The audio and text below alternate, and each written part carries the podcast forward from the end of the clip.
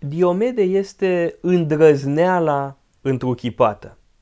Îndrăzneala are un nume în Iliada și acest nume este Diomede. Diomede este companionul lui Ulise când e vorba de acțiuni de comando 007 și 008.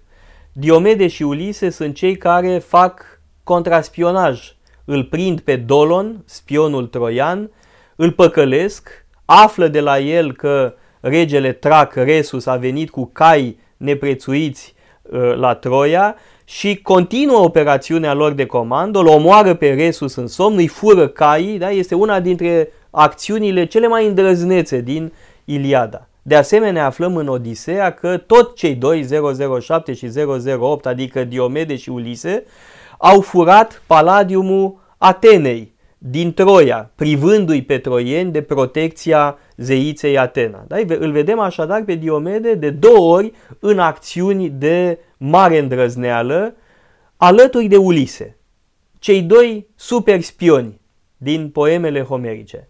Dar, fără îndoială, momentul cel mai tulburător este în cântul 5 al Iliadei, când Diomede atacă doi zei nemuritori. Este singurul erou homeric care îndrăznește să facă așa ceva.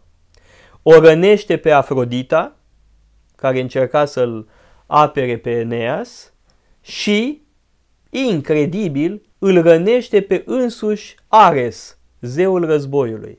Este singurul erou din poemele homerice care face așa ceva, să atace doi zei nemuritori și să-i rănească și să-i pună pe fugă.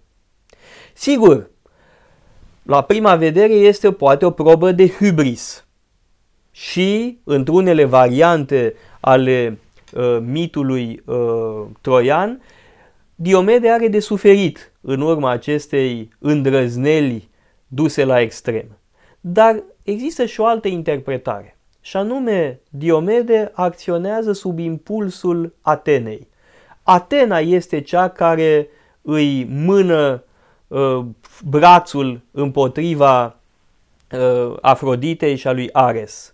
Pentru că Atena e de partea lui, iar Atena e de partea lui pentru că ea combate pe Afrodita și combate pe Ares. Sunt cei doi care încarnează iraționalul, iraționalul pasiunii erotice și iraționalul pasiunii războinice. Asta încarnează cei doi, Afrodita și Ares, care nu întâmplător în Odiseea sunt eroi comici uh, ai unui adulter și sunt prinși în flagrant de către Hephaistos, care îi expune râsului general al zeilor olimpieni.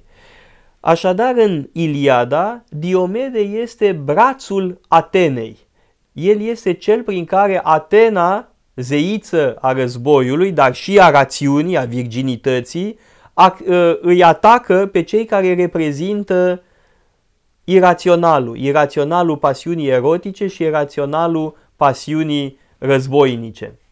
Să nu uităm că Atena este fica lui Zeus, că este născută din capul lui Zeus și ca atare reprezintă un atribut al suveranității divine.